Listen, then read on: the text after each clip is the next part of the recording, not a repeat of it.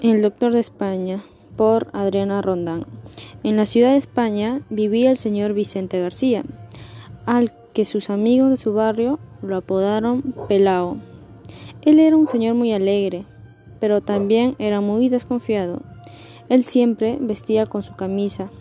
A él le encantaba dibujar los sitios que visitaba dentro de su país natal. Sus padres siempre lo apoyaron para que él pueda lograr su profesión.